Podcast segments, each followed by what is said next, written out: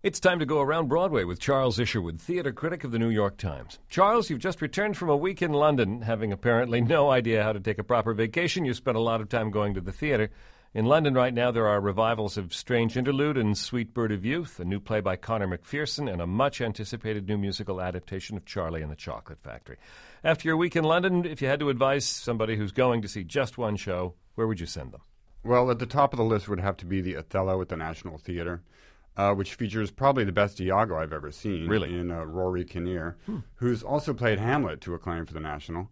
Uh, you don't usually figure Iago's and Hamlets are the same. Uh, the Othello is also great. Adrian Lester, who's a very well established classical actor. And it's a really interesting modern dress production by uh, Nicholas Hytner, the head of the theater, and really one of the best overall Othellos I've ever seen. So that would really be my first choice.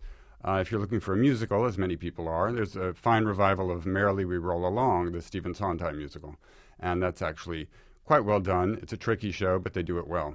We mentioned a couple of Eugene O'Neill plays. Strange Interlude is not considered to be among um, his more easily digestible works, in part because it's so very long. How did the production serve the play and the audience? Well, they began by cutting it down.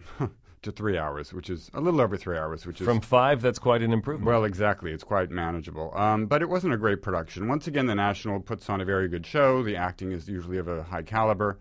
Uh, but in this case, I thought their style was a little bit uh, too British for the play. Um, you know, it has these famous thought asides in which the characters speak their thoughts, and I felt that they were being done in a way that was a little bit too presentational for me, uh, like Shakespearean soliloquies almost. So um, I've now seen that play twice in one year and I really don't think I need to see it again anytime soon.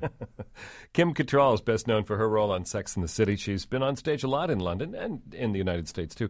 Uh, right now in London, she's playing the aging movie star Alexandra Del Lago in Tennessee Williams' Sweet Bird of Youth. How's she looking in that role? Well, she has her moments. Uh, it's a very tough role. Everyone remembers Geraldine Page in the movie. She originated it on stage as well. I think Kim Cattrall has some very moving passages. She plays it, for my taste, a little bit heavily. At times I felt she was doing Racine uh, instead of Tennessee Williams, and the role has a lot of wit in it. Uh, it's a very funny performance, but I felt it was a bit lacking in wit. Uh, however, the production has a wonderful uh, Chance Wayne in Seth Numrich, another American actor, who uh, starred in Golden Boy on Broadway. You know, overall, it's one of these things like Strange Interlude. You realize this is second tier material uh, from a great playwright. The musical Matilda, based on a Roald Dahl story, has set the bar pretty high for adaptations of his work, and now there's a new stage musical in London based on Charlie and the Chocolate Factory. How does it look? Well, of course, you know Matilda was going to be a tough one to compete with, and this this is not up to that level, unfortunately. You also have two movie versions of this story to compete with, too. Makes it even harder. Well, absolutely, and I happen to be very fond of the first one. I remember it very well from my childhood, and they've used one of the songs from that show, or that movie rather, "Pure Imagination," which unfortunately got the best reviews of the musical. The score is by the Hairspray composer and writing team of uh, Scott Wittman and Marc Shaiman, and they do very fine work, but it um, it's not really. I, I, don't feel it was really their idiom. And uh, Sam Mendes, I don't think really found a way into the material. There's a lot of splash on stage, but I didn't think there was a lot of imagination at work. It was disappointing. Among the shows that you saw in London, did any strike you as likely to be the next big U.S. import?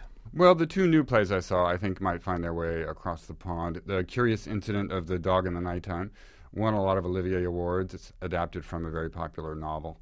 And it's a very well staged production, once again from the National Theatre, now moved to the West End.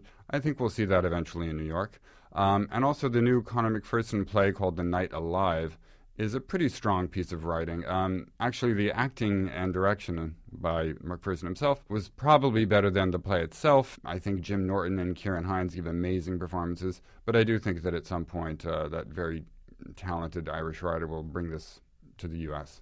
A little farther afield than usual, nonetheless, we go around Broadway, even to London, each week at this time with New York Times theater critic Charles Isherwood here on WQXR.